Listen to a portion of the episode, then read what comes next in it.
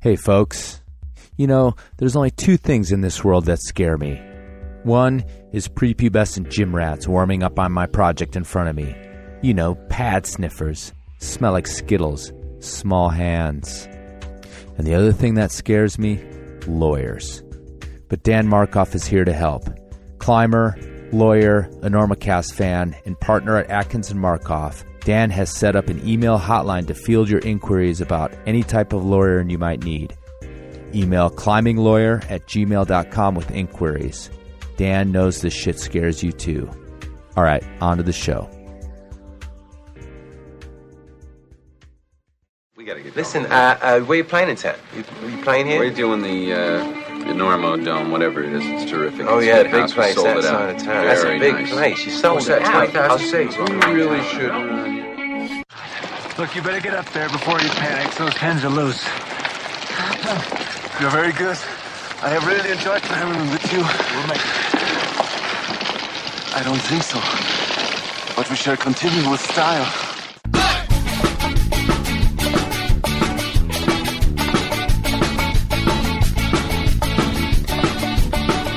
Weather, bad weather. Now or later, anytime. This episode is also brought to you by Black Diamond Equipment, Maxim Ropes, and as usual, our friends at Defiant Bean Roasters. Go to defiantbean.com and enter Normo at checkout to get a discount on great coffee. All right, let's see if I can get this thing started again.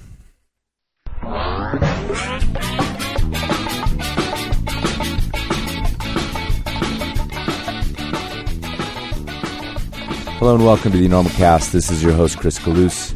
It is July 21st, 2013, and it is about 10:15 Mountain Standard Time. This is episode number 39, a conversation with Henry Barber, the man, the myth, the legend. Yes, that sounds cliche, but it in fact does apply to this guy. Henry and I hooked up at the International Climbers Fest last weekend up in Lander, and before we get to that, I did want to thank the organizers of that event because once again it was awesome. We had a hell of a time up there. I want to particularly thank Brian Fable, the director, who helped hook me up with Henry, as well as some other guests, and also to Jill Hunter at the Lander Bar. The Lander Bar, definitely contender for one of the great climber bars of the world, if not the greatest. If not the greatest. I'd like to hear from someone who has an idea of a better, more welcoming, more fun, more kick ass climbing bar than the Lander Bar. If you got an idea, let me know about that. I also want to give a shout out to the many listeners that I met up there. Um, it is definitely my people. It's an event populated by my people, the road dogs, the climbers from afar coming out to check out Lander. Anyway, met a lot of great folks that listen to the show. Some people recognize the mobile studio, which was there, which limped back to Carbondale just barely while one of the axle bearings was blowing out, but I got it taken care of. Well, I took care of it myself here in the driveway, redneck style, with a sledgehammer. Anyway, but yeah, thanks for uh, saying hi while we were up there. I enjoyed all the conversations I had with everybody over the weekend, and um, I look forward to next year. And if you guys haven't been to this thing, seriously, it's too much fun. Legendary party every time. Okay, speaking of festivals, I'm going to do a little advertising for myself. I was recently at another climbing festival. This one was a little more tame, shall we say.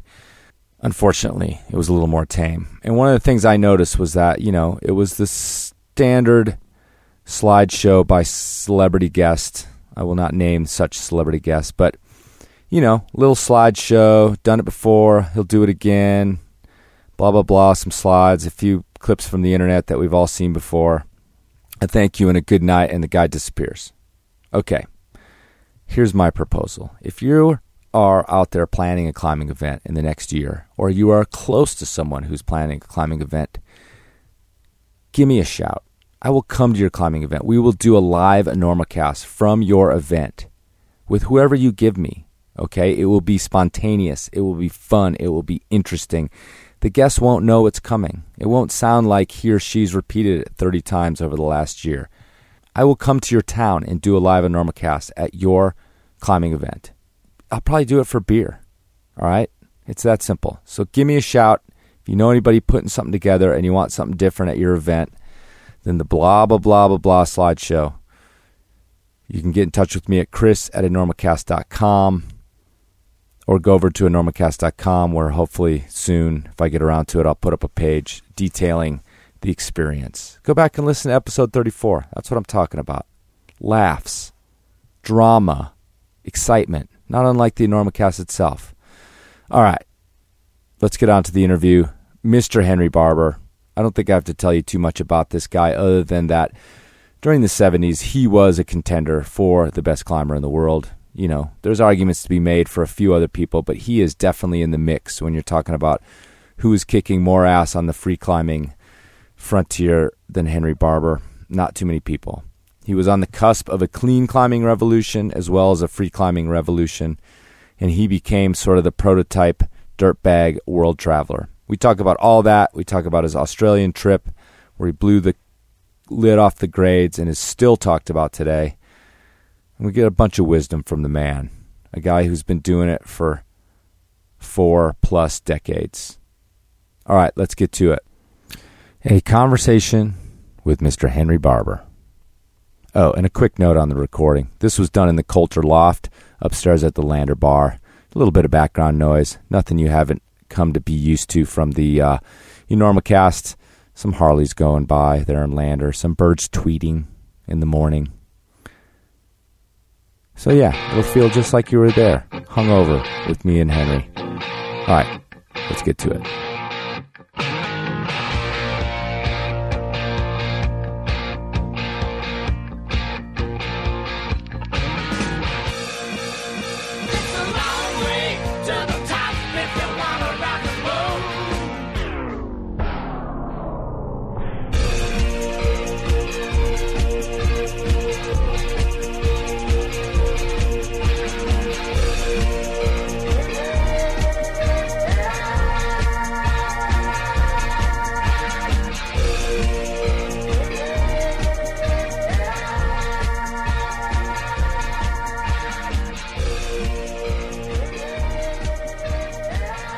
I'm sitting here with Henry Barber in the Coulter Loft in Lander, Wyoming, the site of a grand party last night. Or both of us are, are feeling this morning still, I think. You're sitting. I'm lying. lying, double entendre right there. yes, yes, that's good. Don't believe a word you hear in the next hour. um, I would actually, you know, I'm not sure all my listeners or all the listeners are going to do a little happy dance at the sound of, of Hot Henry Barber with the way I do. Um, so I'd like to kind of start by maybe just framing a little bit of when you started climbing, what your place is in the beginning, kind of like you did last night in that presentation. You started climbing in 1968, is that what I remember? Yeah, in Aspen. In Aspen, Colorado. Yeah, Yeah, just In- up at, the road. at Ashcrofters. Ashcrofters? Yeah, you know where um, the little village of Ashcroft is? Mhm. Yeah, I, I started climbing at Ashcroft. And um, and the school that I was at there moved to Telluride. So I spent all my summers at um, Skyline Ranch, the Telluride Mountaineering School. And then in the, I'm from New England, so when I went back east in the fall, I was climbing with the Appalachian Mountain Club. Right. So that's how I started, just in Colorado. Uh huh. So I, had my second home. Nice. Yeah. So you mentioned last night Had a very humble beginning. Yeah, I saw the pictures, a little top roping on the Ashcroft area. Yep. Very humble. That Yeah. was, that's Lincoln. That's Lincoln Creek Campground. Mhm. That little, you know where that finger crack is there. Mm-hmm. It's just those little buttresses up to the left of it. Yeah, I'm, they still use them for guiding up there. Yeah, yeah. So It's cool. you said 45 years of climbing in 35 countries yesterday, uh, last night. Yeah. Yeah. Yeah. I've climbed um, probably. I think I've climbed in actually 37 or so, but you have to be conservative.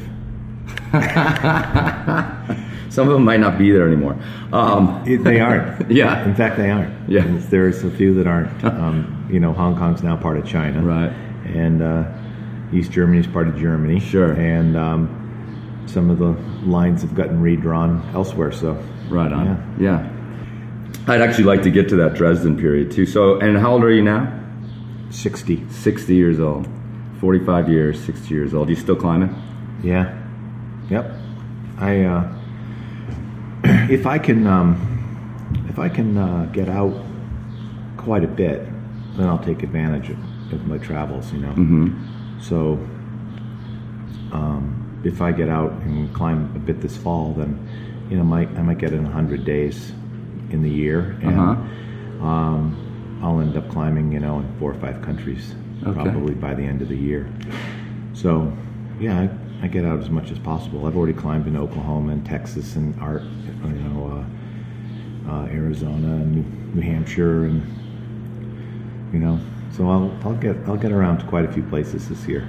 Awesome. Yeah, Well, it still drives me. I can't, you know, the thing is, I can't. The thing that drives me is I can't really climb the same place. Uh-huh. It just doesn't interest me. Right. And in my own town, I very rarely do climbs that you know my favorite climbs. I very rarely do them, Mhm. and I do them with guests. I do them with people visiting. Sure. But you know, I have I have a, my climbing partner there, Chris Noonan. You know, he'll climb one of our favorite routes maybe 10, 12, 15, 20 times a year. And I've climbed it probably 12, 15, 20 times in my life. Mm-hmm. So it just doesn't in- intrigue me. So we're, we're going to a lot of new crags that are being developed and um, we're not putting up new routes, but we're, you know, we're hiking further, driving an extra half an hour to a, a, an area. And, you know, I might do 20, 30 climbs in my own area that I've never done before. It's cool. just because you've sort of like saved them? Well, because they're new, Oh, new routes. new Okay. areas Yeah. that are coming on board. Uh-huh. But um, yeah, it's just nice to not do the same thing, Uh-huh. the same dog and pony show. I've never, you know, I've never been a runner or you know workout enthusiast or anything. I it just bores the heck out of me. Mm-hmm. So, um, if I get on the, I, I kind of have to get on a little bit of a roll, and and I wish I'd been, you know, I wish here I'd um, had a couple extra days because I would Right. have brought my gear and gone climbing, and the temperatures are perfect. Yeah. you know. We've had a couple good days with the with Oh the God. with the shade Oh, from or with the uh, overcast. So yeah, fantastic. So. yeah, these things tend to be uh, kind of a whirlwind, especially when you're here, sort of as a speaker and all that sort of thing, and have to make the scene. I appreciate you coming and sitting down with me for sure. So when I was looking at or listening to you, and it kind of occurred to me that maybe we have this sort of archetype in climbing nowadays, especially like that you. It's just part of what you do is travel, you mm-hmm. know, to climb, and you travel. A lot of people do travel a ton internationally, myself included. Like that's really important to me as well. But it's almost like you, you kind of seem like the first guy to like just start hitting these countries and year after year doing these different different areas. It's like you you were the prototype for this traveling climber. Is that accurate to say that? You think? I think so. I mean, I think that I think that the um, what happened is is that in America we had, you know, Royal Robbins, Hemming, and Harlin, and and Kor, and they went to the Eiger and to the Dru and and the classic French Alps type thing, you know, Dolomites.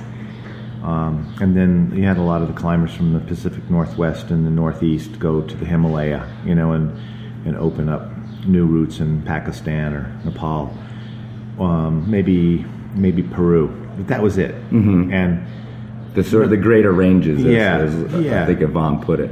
yeah, and I just had this. Um, I, I didn't really want to do that kind of climbing. Um, it, it really it, it really wasn't hard enough on the one hand, and on the other hand, there was really only a couple people that um, I could climb with. There was a guy locally, John Bouchard, who married to a French woman, and he you know he did some really fantastic things in the French Alps, but. It didn't really interest me to go and sit in bad weather. I wanted to climb every day. And Right. that's how I got good. That's how I got fit. That's how um, I developed. And so I, I started going to places that people wouldn't think to really visit to climb. People did go to England, um, but people really weren't thinking about, you know, trying to go to Monaco or go Right. to Austria or something like that to climb from America. Uh-huh. And and then as soon as I got enough under my belt, um, you know, then it was Kenya and it was Norway and it was places where I know, you know, people wouldn't speak the language. I couldn't speak the language, and got it just got more and more interesting. It was another dynamic. So the comf- you know comfortability was about culture, as opposed to sitting out crappy weather, mm-hmm. and and then you know maximizing maximizing your um, your trip.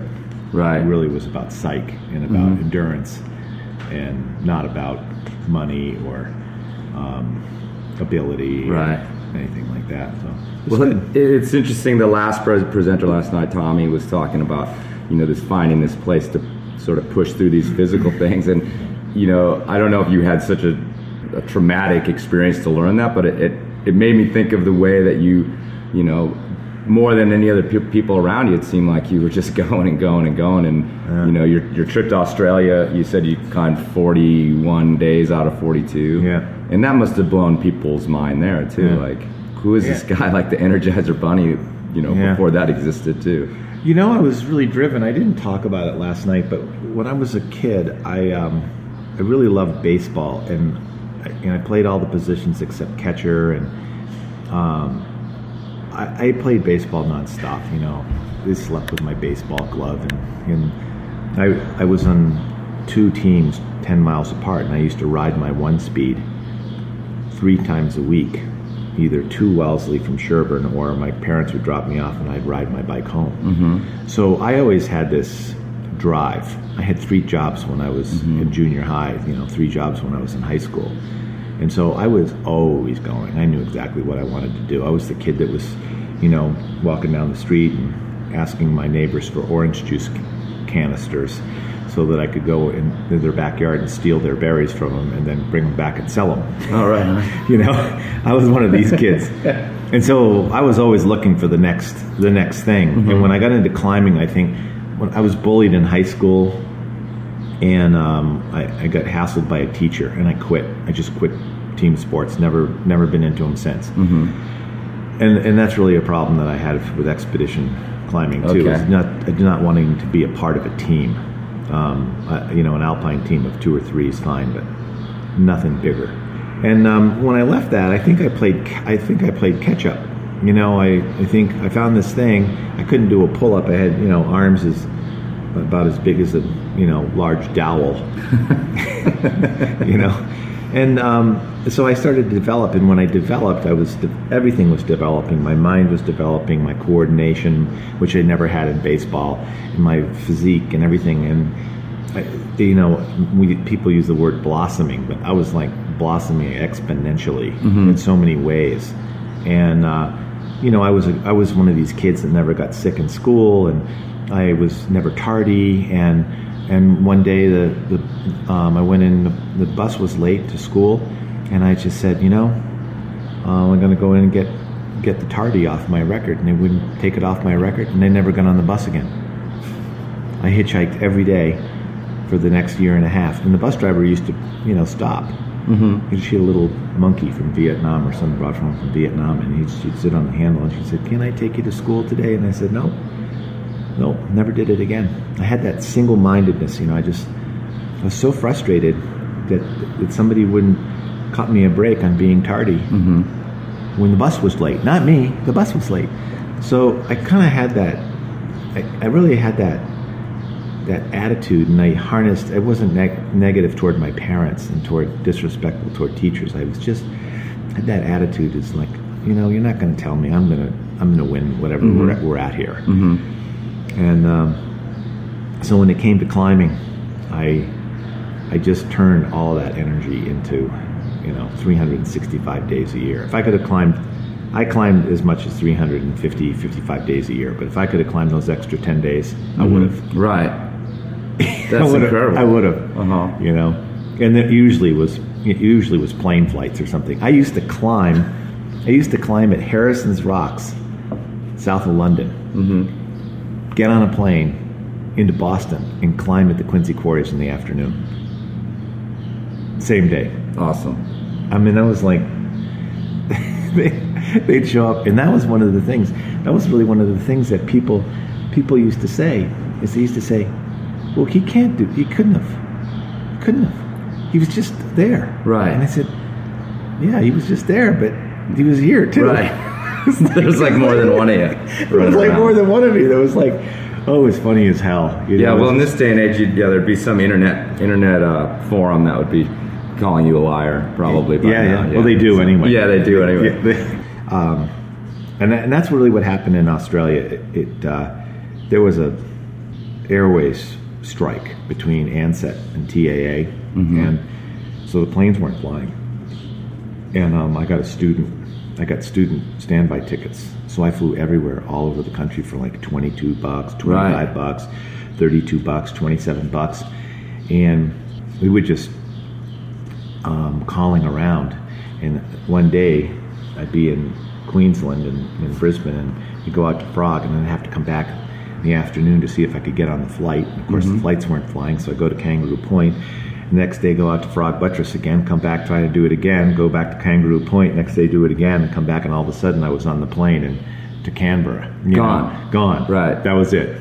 Right. Whatever I didn't do wasn't going to get done, and then I go to the next place. But I mean, you, know, can see how perhaps these legends, you know, would occur if someone's like comes in and then all of a sudden he's just like tips his hat, jumps on the plane, and zooms into the sky, leaving the locals like, Oh, yeah. "What just happened?" Yeah, yeah.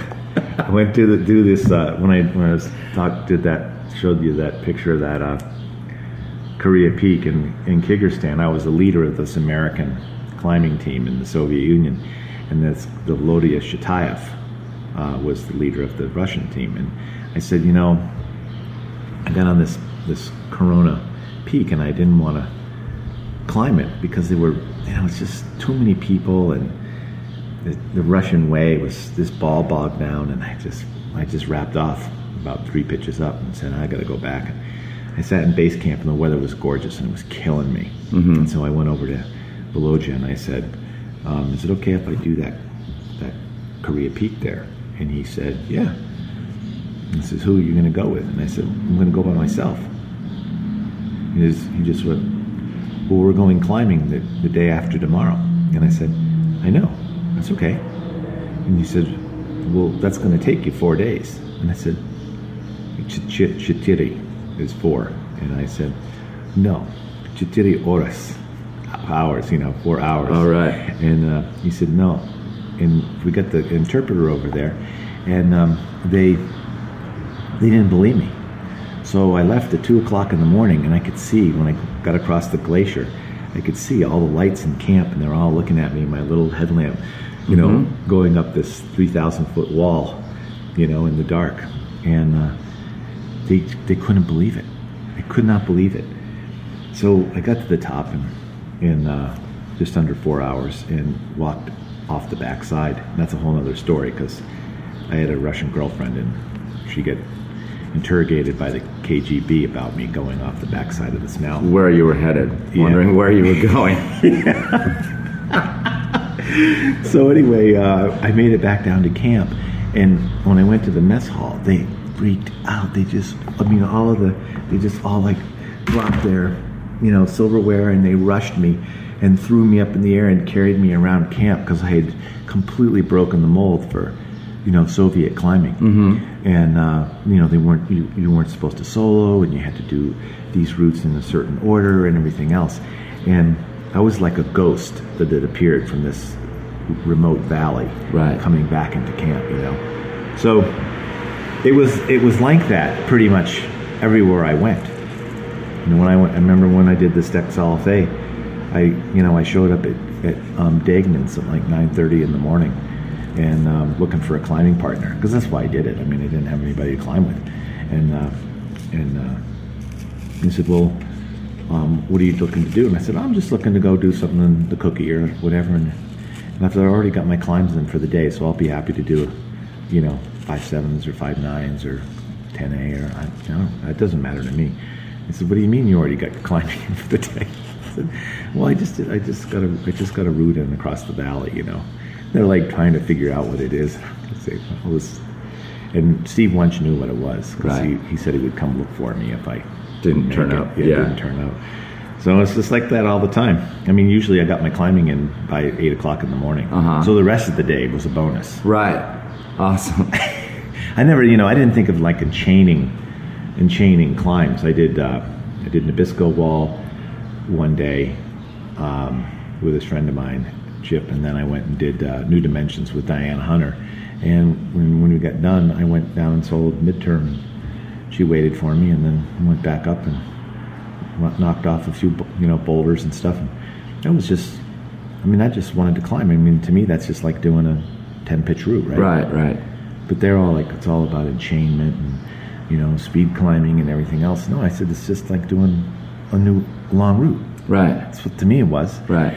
So i just uh, i just had a different view and i just couldn't stop Right. just couldn't stop i couldn't stop no matter where i was i could not stop Well, speaking of that different view, you, you mentioned again last night we were uh, in, in your presentation that one of the most important things is making your own path, Right. And and uh, you know shirking convention. And I think you know looking at your career and listening to you, you were on this cusp of you said clean climbing came in um, not long after you started, and when you kind of were, were getting uh, to where you were climbing all the time, and then also it seems like you mentioned how the old climbers older than you had gone to some of these great peaks and you decided to start traveling for cragging but in a lot of ways that was also this era where cragging you know climbing shorter climbs one two three pitches whatever became something in and of itself rather than this this practicing for the greater ranges Right, right. and again you were on this this moment where you kind of helped usher that in as well this idea of like climbing a really difficult short climb being it, it, it ends to itself rather than a training for something bigger. So it seems like you just had a, a, a moment where you really could bust down some barriers and open some new ways. Yeah, but you know, I was um, I wasn't visionary um, in any way. I, w- I, I came, I was just really lucky that I came along at the right time. You know, because I wasn't really, I was never really a small climber, and I, I've got to be a very good climber, but I was never less than 167, 172. You know, so I I was so lucky that I was the first and um, I was everywhere.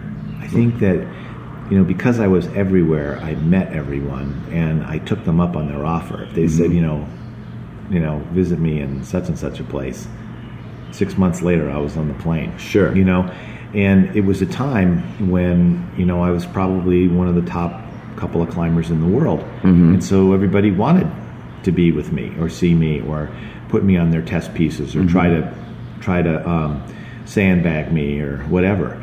And and I just rose to the challenge and just went everywhere and did it all. But you know, I was living on uh, 900,000, 1,200 bucks a year. Right. I went to Australia with 800 bucks and I came home with 600 and I gave lectures. I was there for six weeks. My ticket cost 830 bucks. I went with $800 and I came back with 600.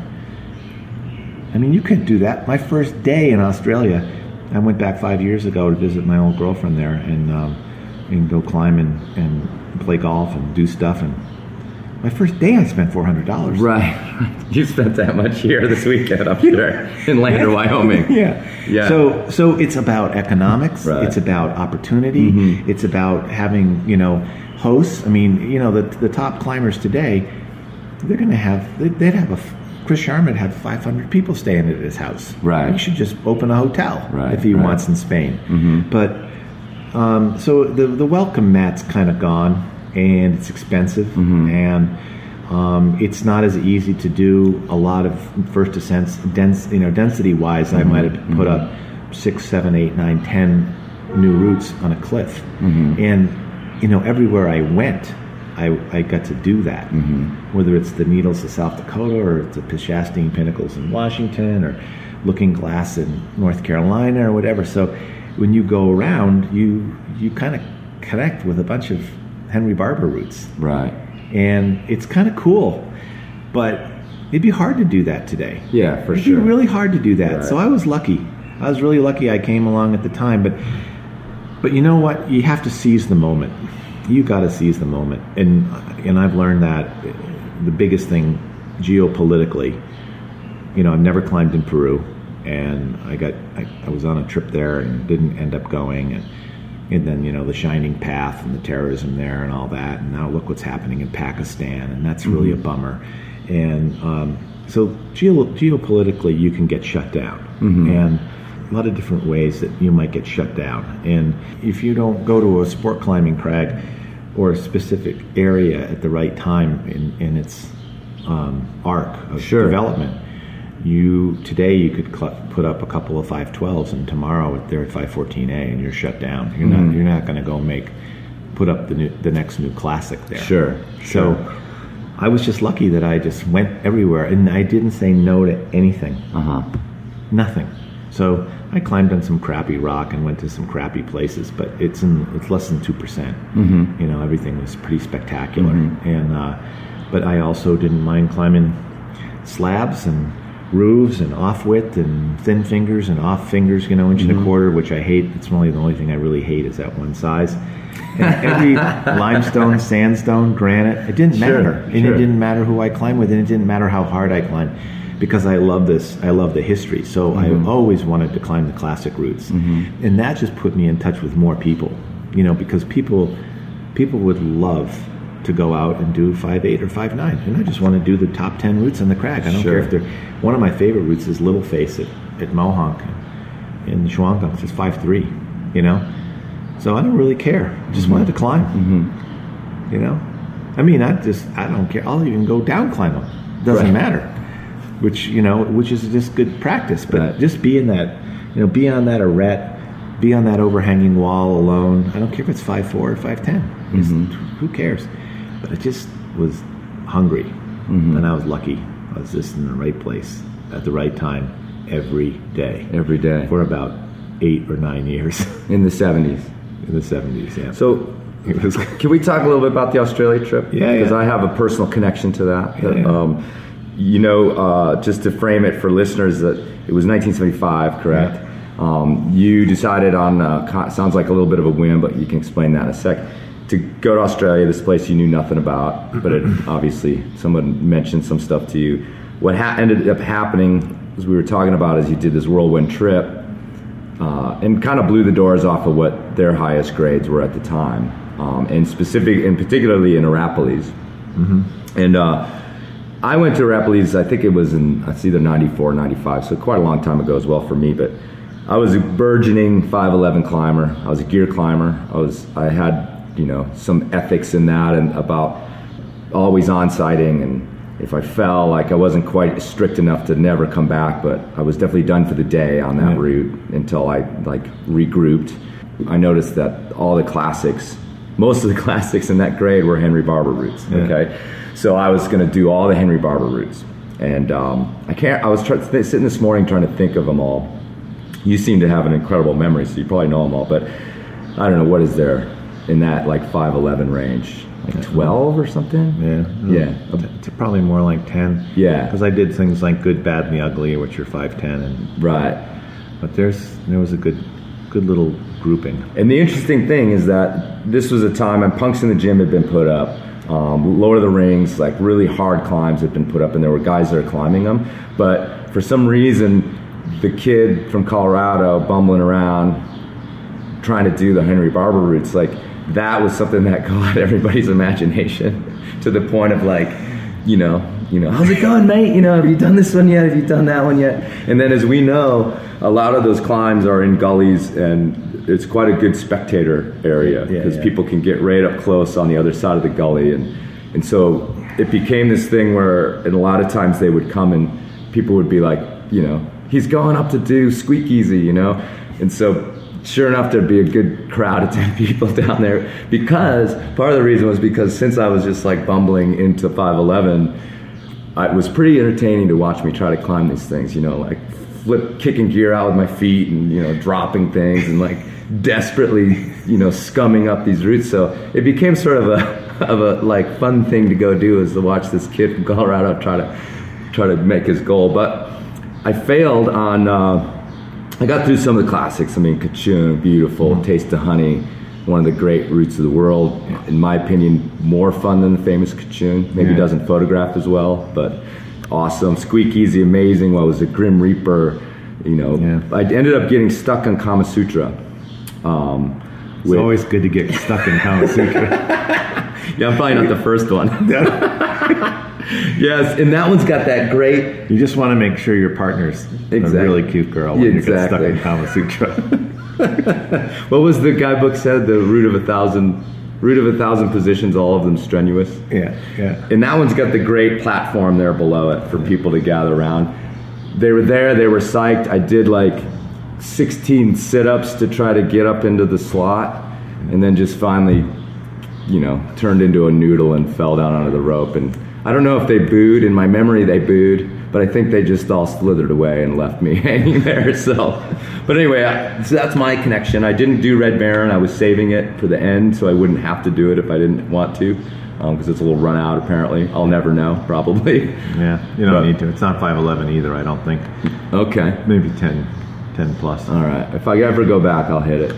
Oh, I, for the podcast audience, I just got a wink. So, um, anyway, I just wanted to, to share that with you because, like I said, you you this was in the '90s. People still had this reverence for what you had done there. Um, I think to this day, you know, Oh, yeah. it, you're do. still still there. And like, like you said, with this, you know, showing up for five days and getting on a plane and jetting away all of a sudden, I can see why you you created this legend down there. But can you, you know, tell us a little bit about that trip and, and getting into it and Well, I'll tell you about Kachoong. That was. Oh, yeah. I mean, um, about Kama Sutra. Yeah, that was funny because my my mates um, really couldn't climb these routes, you know. Mm-hmm. And uh, there was like five or six of them.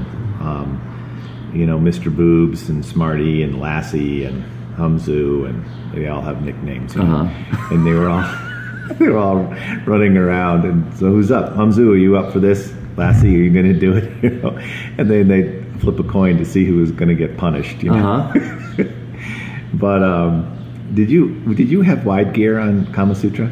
Um, I actually I, I didn't. I'm sure because I'm pretty sure I used uh, there was like a little nut in the back of it was the because I remember I remember leaving it Yeah. because I bailed. Yeah. I remember leaving a nut somewhere. And again, like at that point in my career, like that was sacrilegious as well. Like I had, Yeah. not only had I failed, but I had somehow defiled your roots, sir. Yeah. yeah. Well, it's good to be defiled when you're on Kama Sutra. I think it's, it goes without saying, right? Yeah. So anyway, we were up. It's way up. You know, it's like 400 feet up. You know, up in the crag where you start in this ramp you're talking about. And so there was uh, like four or five of us up there, and you. Um, I had all small gear. I, I only I only have a very very small rack. I always travel with a very small rack. So you kind of traverse leftwards to get into the wide crack. Yes. And I got a couple moves. You know, you go up the crack, and then there's a little roof, and then you go up the crack again. There's a, then a big roof, and I got up, traversed over to the crack, got up the crack, went up to the little roof, which is a cruxy little section, and I said, "Ray's not going to do this. This is not going to happen." And uh, so I kicked out a piece of gear and and kept going and we had 150 foot ropes back then. And so what happened is I got to the top and I'd run out of rope and I was like 10 feet from the end. And the top of Kama Sutra is this flat, it's flat, and there are these little teeny cracks for like three and four stoppers. And I'd used most of my small stoppers at, and on the head wall above the, the crux section. And anyway, I he starts climbing, and I get just just on the top and get my butt on the top of this thing and reach back, put a uh, stopper in, clip it to my waist, to my swami belt, and he falls off the traverse move, getting it. And of course, the ramp is sloping, mm-hmm. so it's like it slopes down at probably a 10 or 15 degree angle. And they're all horrified because Ray, we've been screaming back and forth. I haven't even really got him on belay yet, fortunately. So I'm totally taut to the, the gear, and he's hanging in the midair, and now he's like 25 feet off the ground. Sure. So, so I unclip and I down climb with him. My last piece of gear is like 30, 40 feet below me, just above the roof. All right, so hold on, hold on, hold on. So you you had that stopper, you unclip from the stopper, and he's on my waist. so you're on your waist. He's on his. He's on my waist, and I'm down climbing the route with him getting lower, and I can't go. I get down about 12 or 15 feet, and I can't get any lower. So John Smart goes down the ramp. They put him on belay, and then I think it was Hamzu gets on John Smart's shoulders. They put him on belay, and then I just go down a couple more moves, and we get Ray onto Hamzu's shoulders on top of John Smart's shoulders, both belayed on this ramp, mm-hmm. 400 feet off the ground, and Ray on ties. And now Ray's safe, Right. But they got to clip him into Hamzu, so they got they're all protected. But now I'm You're off belay. I'm off belay. Right. so I have to so this you obviously lived through. so I soloed, so I soloed back to the top, you know, and, and fixed a rope, and then I had to get along the rope, Right. to clean it all, you know. But I only had to clean a couple pieces of gear, so it was Uh-huh. like, yeah, it wasn't that big. of a It wasn't deal. that bad. And was there like in my my attempt? Was there a, a great expectation going on to this whole operation? Oh yeah, there was well as Kim, my girlfriend, and Humzu and Smarty and Boobs and and uh, Lassie, and I don't remember if there was anybody else there, but uh, there was because I know we got really I got really good pictures of it. Sure. really really good pictures. Awesome. I can show 'em- I can show them to you when we're done. Yeah, on my computer. Yeah, that was just one. And then you know the one I showed last night, that Thundercrack. Mm-hmm. I went. They they saw what they saw what happened to Ray on that, Mm-hmm. and I went I went to do Thundercrack, and I got out in the crux is really in the first fifteen or eighteen feet, and I looked at them and I said, "Who's doing this?" And they said, "They're all like this. They're all po- peeking out like like little mice, you know, with a hawk going to pounce on or something." they're, po- they're poking out of the burrow, looking at me, and, uh, and I said, "Who's going to do this?" And they said, "I'm not doing it. I'm not going out there, and I'm, I'm not going out there." And so I, I down climbed the, into the middle of the crux and just kicked this seven or eight stopper out, uh, hex out, excuse me, and then soloed the first free ascent to the top. You know, so that's kind of how it was every day. It was Mm-hmm. the- every every day was an, a little mini epic, Right, of right. some kind. So, so, like I said, so my attempt on your roots probably was very similar to this, yeah, it probably sounds just about the same.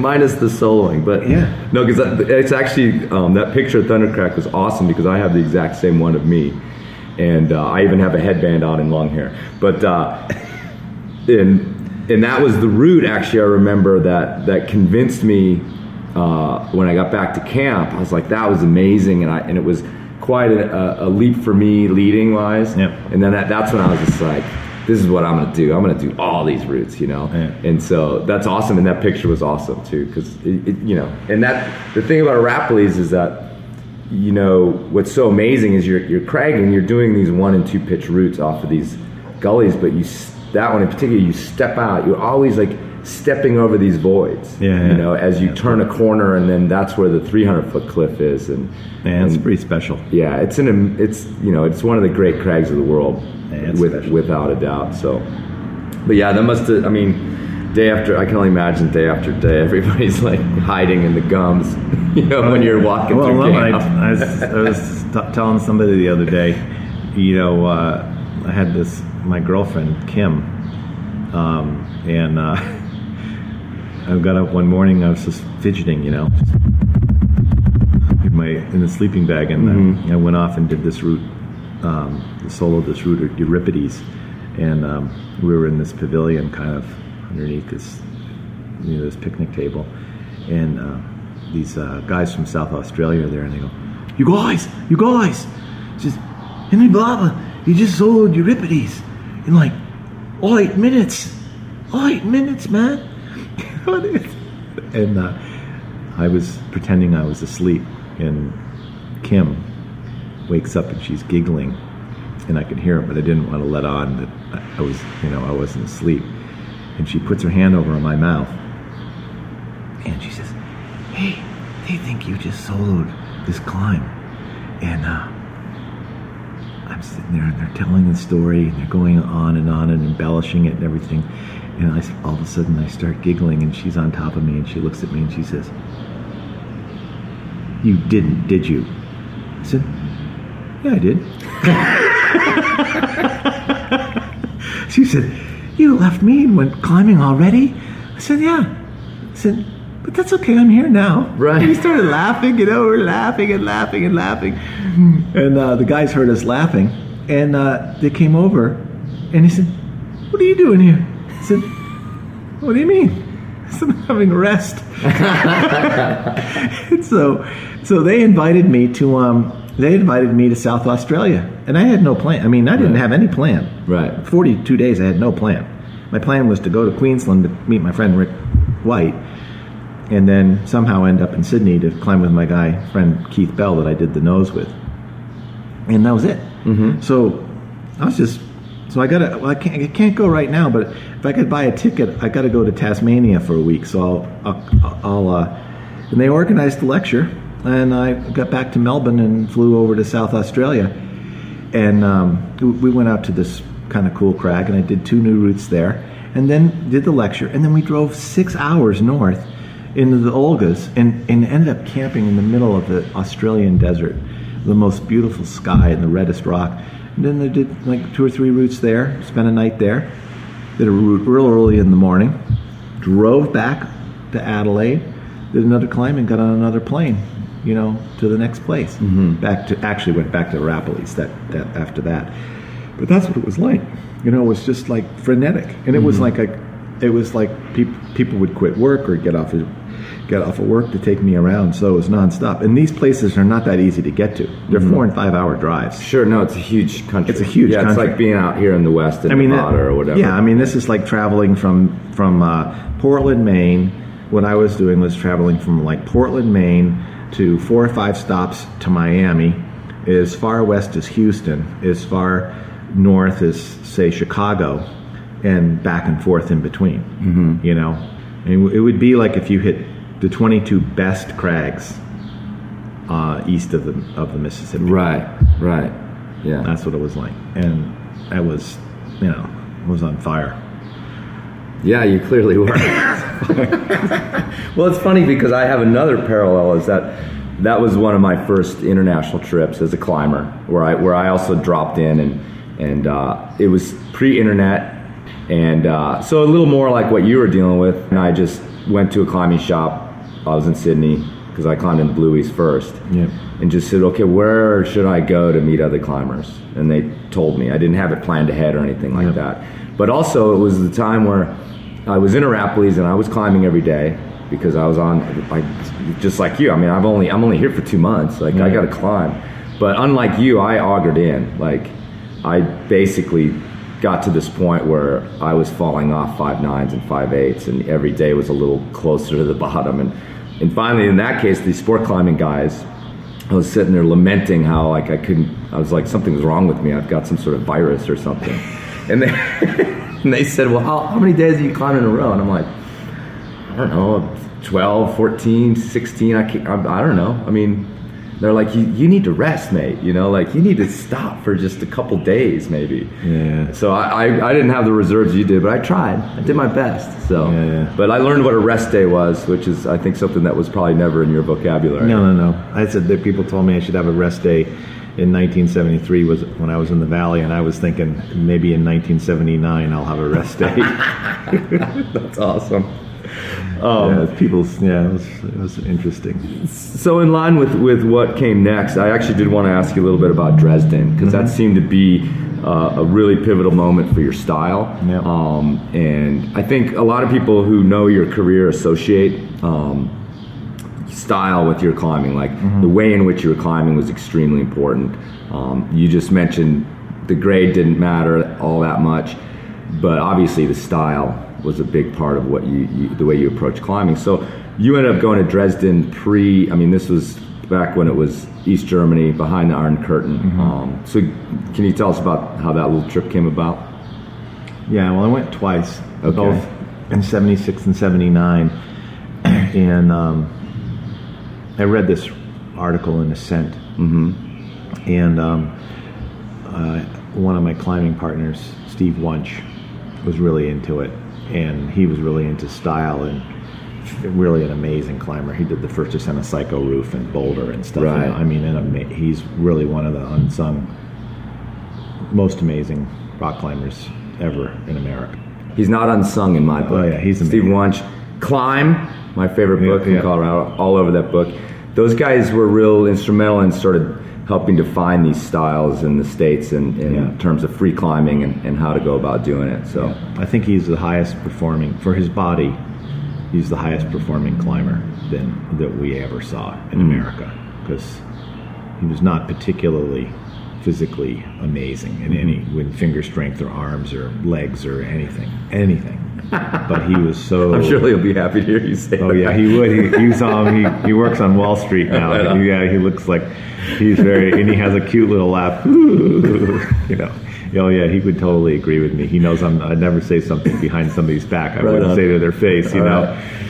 But uh, anyway, he was interested in it, and, uh, and my really good friend Rick Hatch, who I was climbing a lot with, he we were over there climbing, and he was on, he was in in to go. But um, so that was how it got hatched, and we met. We went to meet Fritz Wiessner, who was a pioneer there in the twenties, and um, I didn't really know much about it. I, like everywhere I've gone, I had, I'm not a guy that likes to know a lot about something before before I go.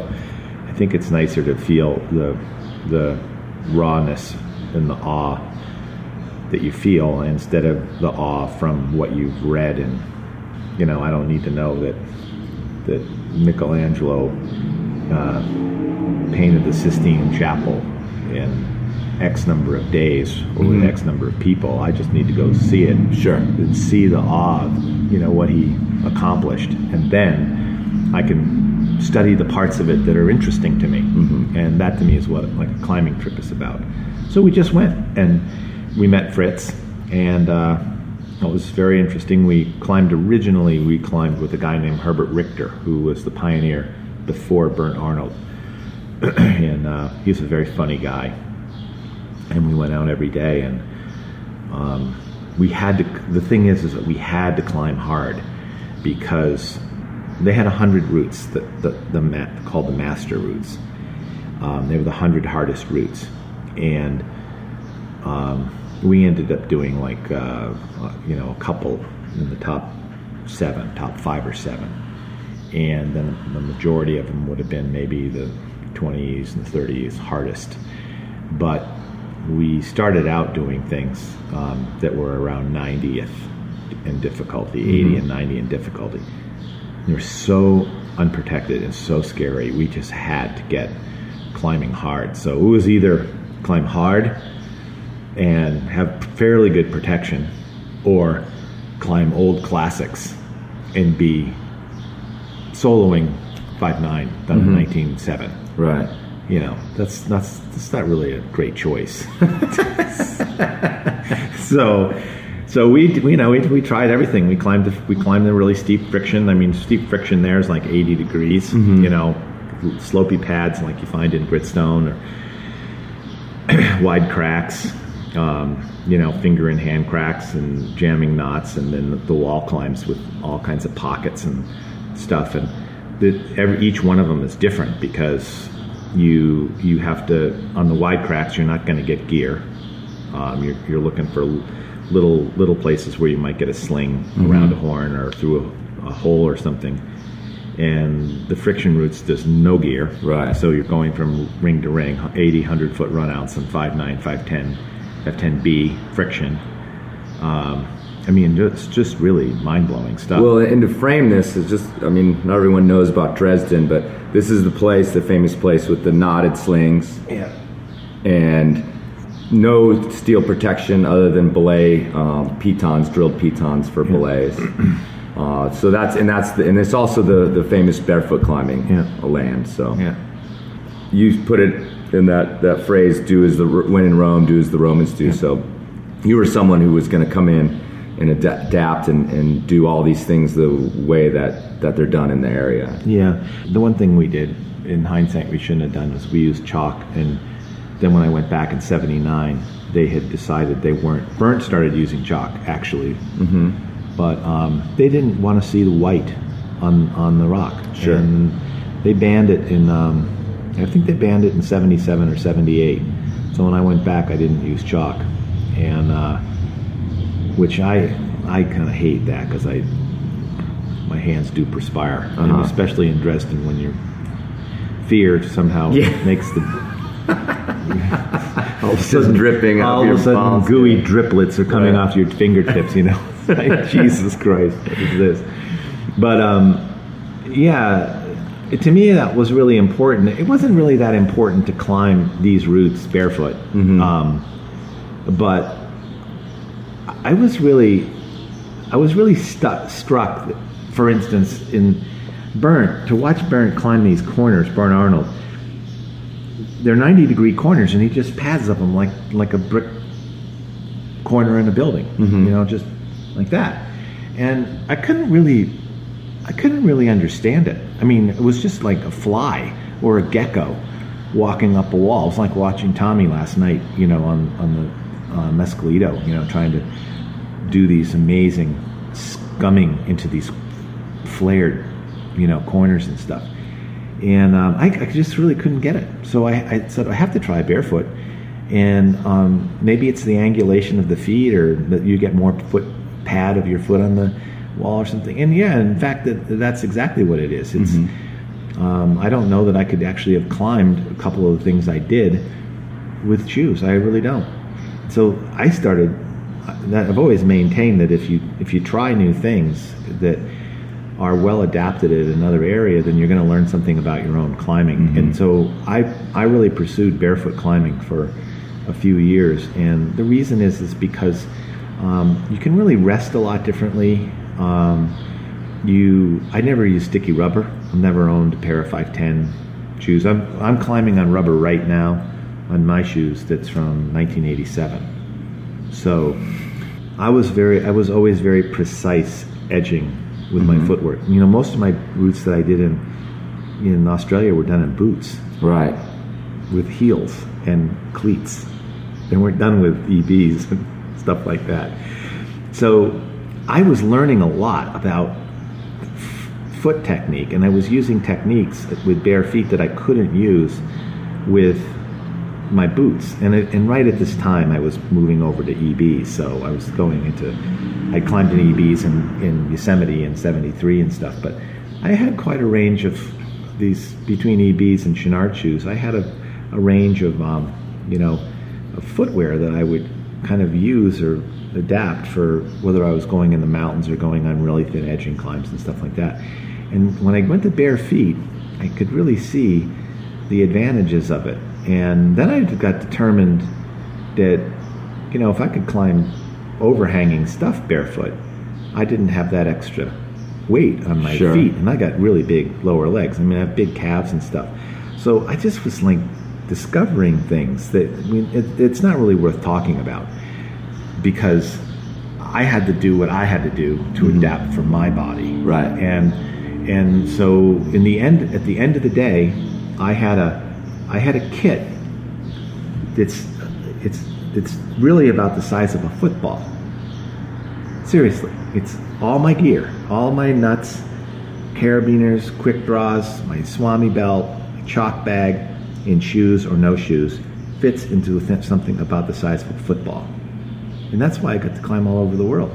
Because I always went, I always had it in my carry on wherever I went, in a pair of shorts or a pair of long pants and a crappy shirt and a hat. Yeah. And that was it. I had it.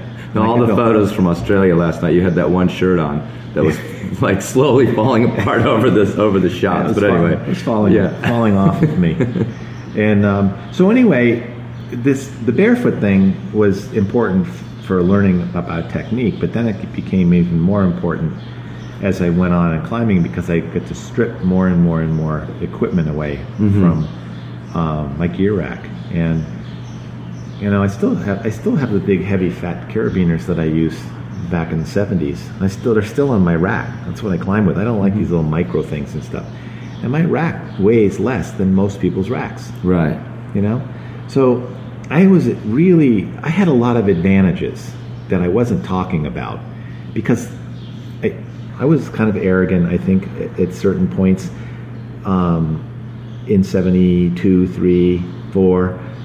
I got a little bit more mellow, 75 onward, but people were interested in things and I would talk to them about them, but they weren't interested in these things I'm talking about now. You know, like the rack and the rack weight and shoes versus no shoes and stuff. They were just simply amazed that I could climb something barefoot. Um, but they weren't going to do it, so it's Right. fine. But you know, it wasn't an ethical thing. It wasn't a style thing. It was just something that I decided to do. I, it's like I wear I wear a swami belt. I don't wear a harness. I've never worn a harness. Still. Still, Okay. what, what, so what? There's nothing to talk about. You know, I mean, I, I would be stupid if I was climbing 513 and swinging off a huge overhanging roof or wall, and I'd be stupid if I was going to be doing really risky things in, in on a big wall now, um, and take a fall and you know be knocked out or something like that, and then hang from the thing 3,000 feet off the ground. It'd be stupid, but I'm not doing that. I mean, I did the nose and the Swami belt. It was fine. Um, I've taken long falls, 45 foot falls. It's fine, but you know, I was trying to explain it to somebody last night, and and uh, if you if you're out 70 feet and you've got six or eight pieces of gear in, and you take a 40 footer, you don't even feel it. What you really have to worry about is if you get knocked out or something, and, Mhm, and you're hanging upside and you're, down. You're hanging upside Right. down, and but it's not something that you feel that you feel bad about. I mean, in maybe in 10 years, um, I'll, I can break a rib or something because my bones are getting delicate or something. I don't know. Right. But it's not something to talk about. So I was doing all of these things individually, like the small rack and and um, going to barefoot and and using a swami belt and and and down climbing, um, you know, instead of grabbing or lowering off. And I was doing all these things, and independent of, of, of each other, they're not they're not really noteworthy, but they were giving me a huge advantage, and I and I and I really couldn't explain that probably to people until five or six years later, until Okay. 79 or 80 or 82. So there really wasn't anything to share. It's just that my style is for me. It's not to tell somebody else that it's better and you should do this. It's for me. And the aggregate um, total of all of the little things that I developed over time is is eventually what allowed me. I mean, the, in, when I turned 50, I climbed in 11 countries. I climbed in Switzerland three different times, Italy two different times, and 11 countries. Mm-hmm. Separate of that, Right. You know, you just know. And so you say you have these options available. That's how I could climb all the time, all the time, everywhere. Never, I never had a bad day. Mm-hmm. I mean, I had rainy days and I climbed in the rain, but you know, that's another thing. I climbed in the rain. That's how I started solo climbing. Was in the rain. Seriously, in the Shawangunks, because I wanted to go climbing. I didn't drive four hours to sit around and drink and be hung over for the weekend. I went there to climb. And if my partners didn't want to climb, I was going to climb. And normally, by eight o'clock in the morning, I'd already done eight to ten routes. And so I was warmed up. I was ready to go. You know, unfortunately, I had to do a couple more warm ups because they couldn't jump on 510 mm-hmm. right, right straight away. They didn't want to. I don't blame them. And I'd have these incredible days. And at the end of the day, they'd all be done at four o'clock. And I said, well, I'll see you at the pub in two or three hours. And I either Sure. hook up for another climb or do- another two or three. But it was like, it was like, that was three days of climbing. And when somebody would say, well, what's Henry, up, you know, off doing? They'd, t- they'd say something like, oh, he was at, did Mo- something at Mohawk. And somebody else said, no, he didn't. He was at such and such. And then somebody else would say, no, he was over here. And in fact, I was at all the places, you know, which is like a three and a half mile walk between these various places and cliffs and but it was just people went to the McCarthy Wall for the day. They didn't go to the McCarthy Wall and uh, uh, two miles away to Mohawk. Mm-hmm. You know, and I didn't. I didn't do it to make a statement. I did it because I, I had a friend that wanted to do something over at Mohawk, or that was our objective, and so we did it. Sure. But I didn't want to, you know, start climbing at eleven o'clock. So I, I climbed until 8, met them, and walked over there, and then we started climbing at 11 o'clock, mm-hmm. you know, and then we got back, and, you know, there's still like an hour and a half of daylight left, so I go do something else real quick, and then go down to the pub, and then we'd party until 2 in the morning and do it all over the next day, again and again and again. And I just, you know, I mean, if, if you're, that was like a nuclear power plant. You know, the more energy that you have, the more energy that you use, the or more energy you you build. Right. You know, you a self-perpetuating energy machine. And as soon as I stop I want, and obviously I'd stop, I'd hit the wall, you know, and I'd be down for like two or three days. But that didn't happen really until 79 or 80. It mm-hmm. really, it happened to me climbing every day really affected me when I got into business and when I started working hard all the time. I found that getting up and climbing. I used to climb every day at the shows, trade shows in Vegas. Mm-hmm. Every day I go out at 4 a.m. and I'd climb until six or seven in the morning, and then go in. And my first appointment was eight, eight thirty, nine o'clock. Those that was the time. That was the point in time in my life where, when I had too much, I hit the wall and I was like out for mm-hmm. like two or three days, just watching TV and hanging out. But if I had been all that time working at those trade shows or driving around repping Patagonia, if that same time had been spent climbing, never would have stopped. Never would have stopped. Yeah, it's the it's the emotional stuff. It's the relationship bullshit. It's the it's the it's the work and all that kind of thing that that um, those things that weigh on your mind that kind of it's like taking an SAT. You've never been more exhausted than when you take an SAT. Sure. So take an SAT every day and go climb. Right. You're going to get burned out. Totally. But do away with the ACT or the SAT and just go climb every day? Mm-hmm. No. Perpet- perpetual energy machine. Nice. It's like a dam with go- water going from a dam through a turbine, Uh huh. and that's that's. I think that's why it happened to me. And I wasn't. I didn't ever. I never did drugs. I never did a drug in my whole life ever once. Not a toke. Not nothing. Ever once. I drink. I love to drink, but but you know my friends were into dope and everything else. I mean that's just like a that's something that you don't need, mm-hmm. and I didn't have it. Mm-hmm. I didn't have it. I didn't. It, it never occurred to me. If I had had one, if I'd had one time where where you know alcohol was slowing me down, I wouldn't. I wouldn't have been drinking. I wouldn't have done it because I wanted to do this other thing more. In fact, alcohol turned out to be great for you know meeting girls and dancing until two in the morning and keeping the energy machine going. You know, just when I was about just when I was about to you know pass out at eight o'clock at night, that second pitcher of beer was perfect. Right. So It's like the third pitch of the day or whatever. it gets you going again. Yeah. So, so it was just uh, it was an amazing period. But we were talking about Dresden and and um, that whole thing with knotted slings. That that that whole thing added to my rack. You know, I I was telling um, a gal Nancy last night about it because she's climbed over there, and um, you know we're talking about the, these slings, and I've used these slings, little tying a knot and jamming them in a desert crack to wrap off, and um, I've actually been able to put knots on the edges of things and wrap off of them, and then flick the rope and pull the thing out from you know 150 feet below. And so there are these things that you learn are really amazing. And if you really if you really think about things like back then we were we had a, a, a technique for wrapping off where we could if we had a, a 50 foot 150 foot rope we could wrap off 50 feet or you know 60 meter rope you'd wrap off one third of that distance. So you run the rope through wrap off and then the other end was tied to the sling and we'd pull the sling down. Well so what you know that doesn't really matter okay? But what ma- it mattered to us because we didn't want to leave gear on the wall. We wanted to we wanted the wall to look nice. That's why we did it. No other reason. So i don't want to i don't need to really talk about that. Right. but you want to know what? That sure came in handy when i had to get down a 4000 foot face on kilimanjaro. And we only had like eight ten pieces of gear. Uh huh. So you're wrapping down this face, flicking your flicking your anchors out. Well, no, he- no, but I was, but in, but if you come across, if you come come across something where you can remove your sling and use it again, Sure. Yeah.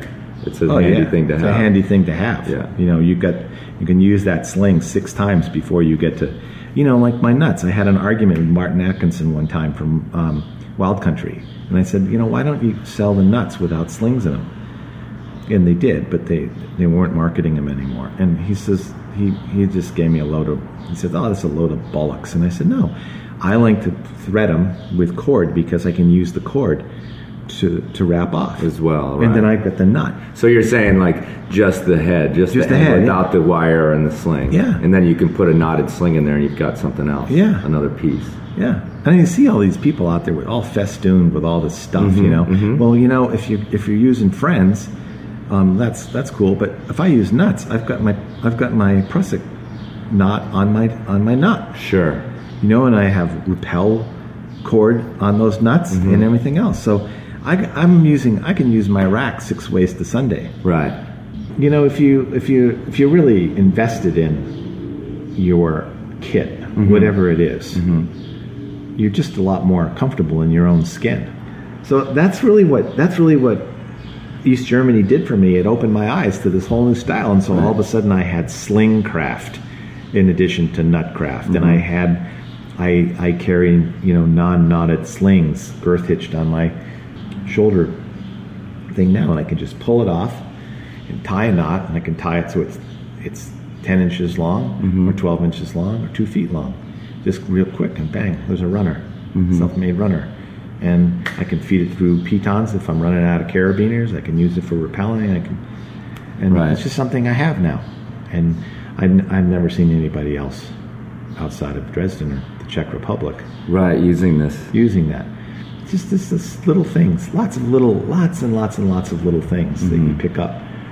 So Dresden was huge, but the biggest thing I think about Dresden for me is that is the um, the two the two things are both related is human potential and people excelling in a vacuum. Um, I think there's been a huge acceleration in in climbing. Um, uh, with people going to sport cracks. I mean, everybody moved to American Fork, then everybody moved to Rifle, everybody moved Sure. to Smith Rock, everybody moved to the Red or to the, and go to Mecca and um, hang with the bros and.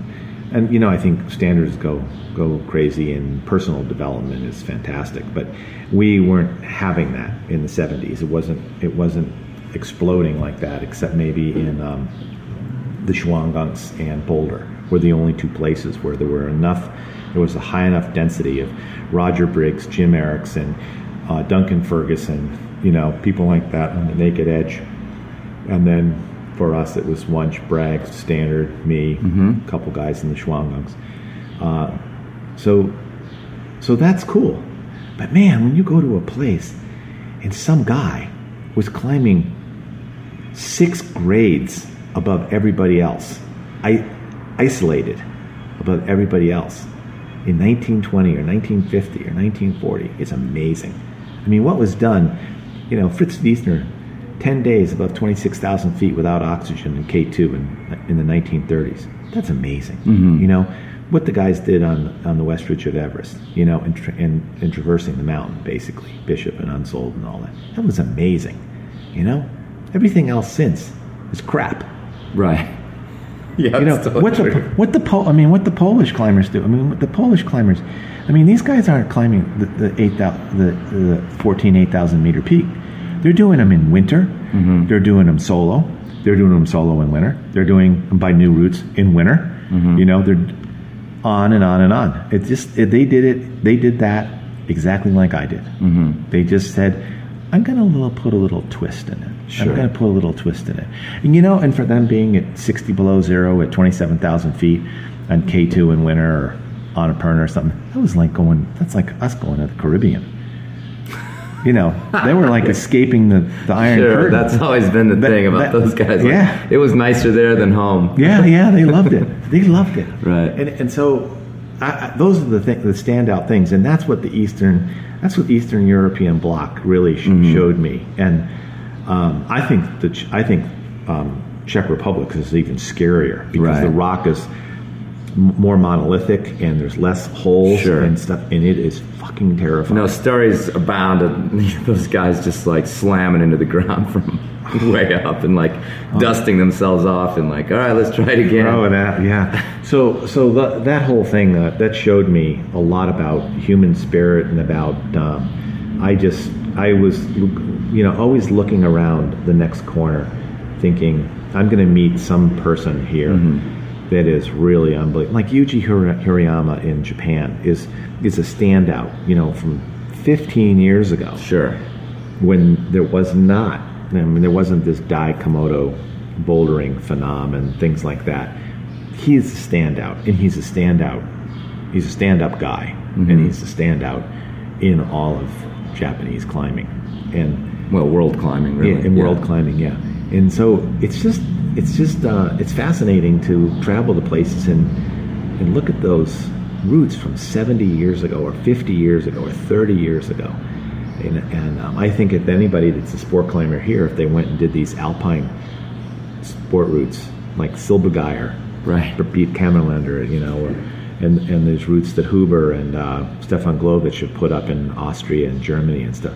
They're they're stout. They're they're 60, 70 foot runouts and hard 512 to get to 513 and Sure.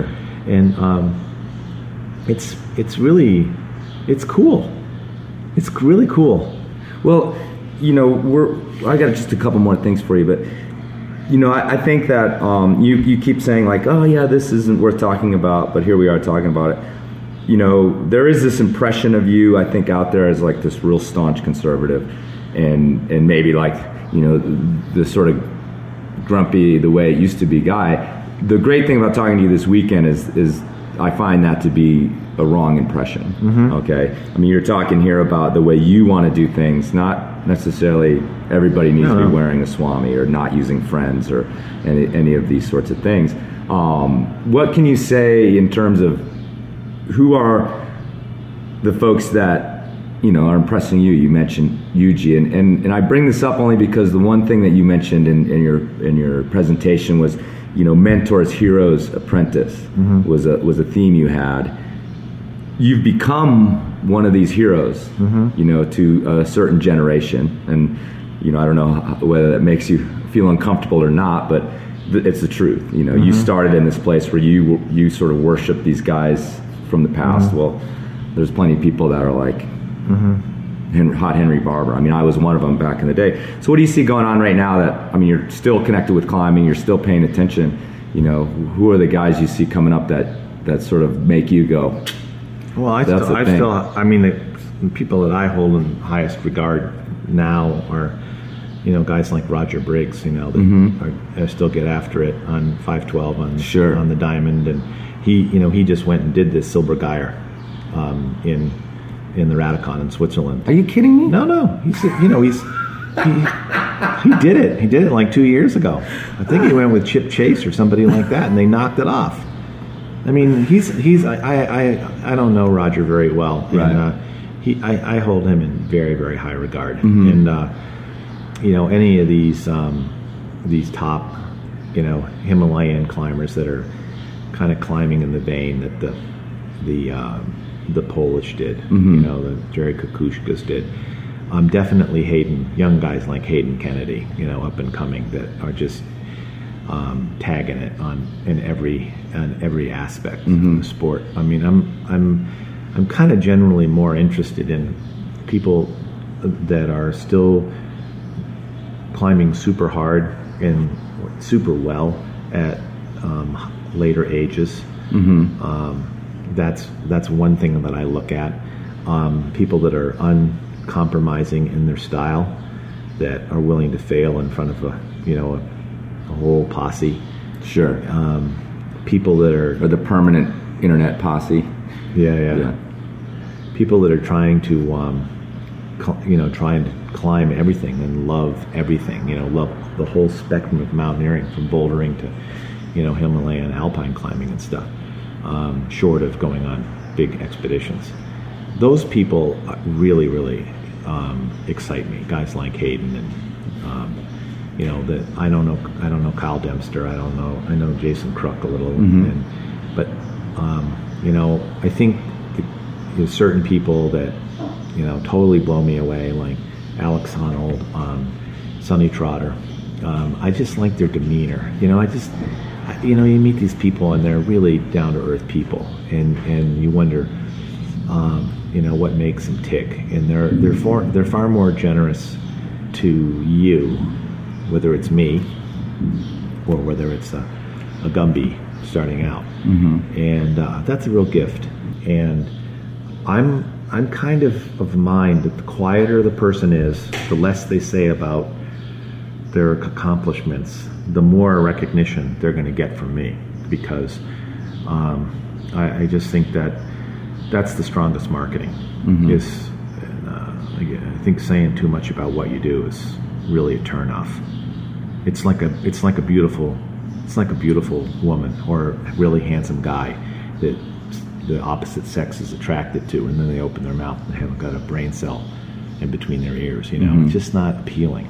Like, they're not attractive, and um, I I think those are some of the best examples. I'm really pretty pretty astounded at these guys. All the guys in my valley, you know, Janet Bergman, Kevin Mahoney, North Conway. yeah, Freddie Wilkinson, Jimmy Surette, Sarah Garlick, you know, all these guys, you know, Ben Gilmore, uh, you know, these are these are phenomenal climbers, all of them, and they're quiet and they're they're really solid and everything. Well, with that in mind, I mean, you just spent an hour or more talking about yourself. I really appreciate it because, you know, with that in mind, you obviously uh, didn't mind at least giving me an hour of your time. I really appreciate it. Yeah. Is there anything else you want to say about your legacy?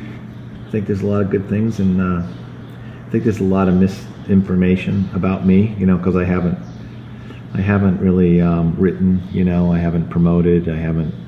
It, what's been said about me has been said about me. I haven't said it about me. You know, so there's lots of things like, like uh, coming here, and people think I'm a, a you know a rabid bolt chopper. You know, which I'm not. Or um, you know, I don't use friends. I think friends are brilliant. Right.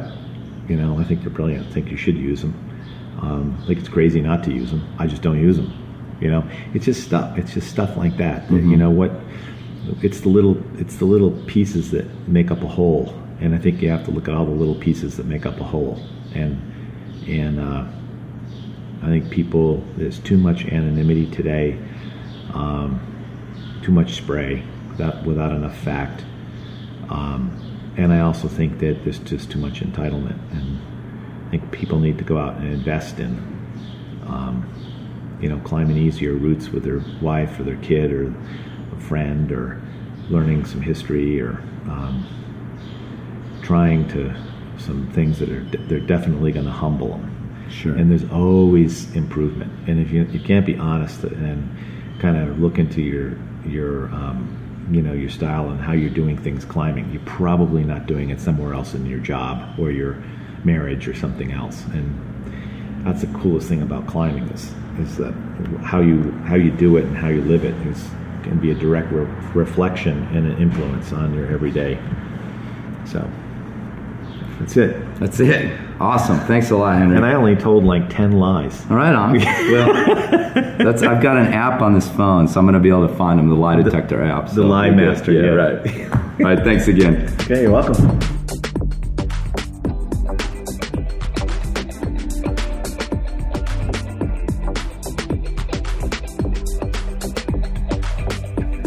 All right. Thanks again to Henry Barber for sitting down. His time is valuable.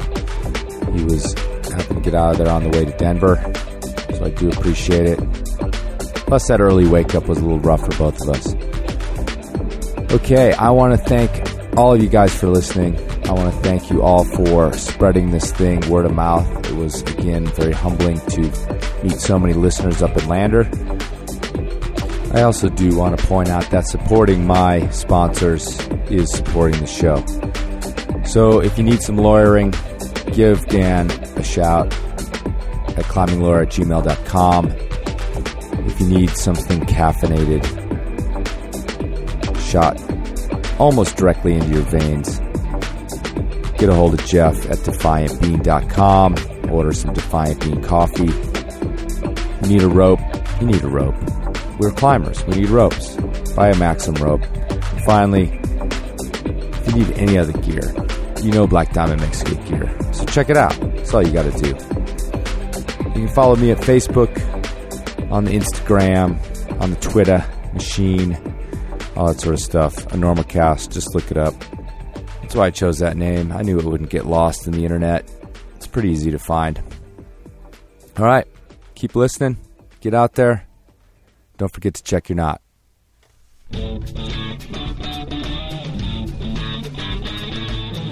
Hello, Brit speaking.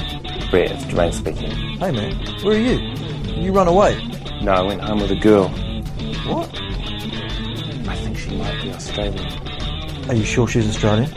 She's Australian, Ozzy. She really likes Australia. Oh, you gotta get out of there. Just get out of there. I'm, I'm locked in. She's trapped me. I'm not surprised. Thank you.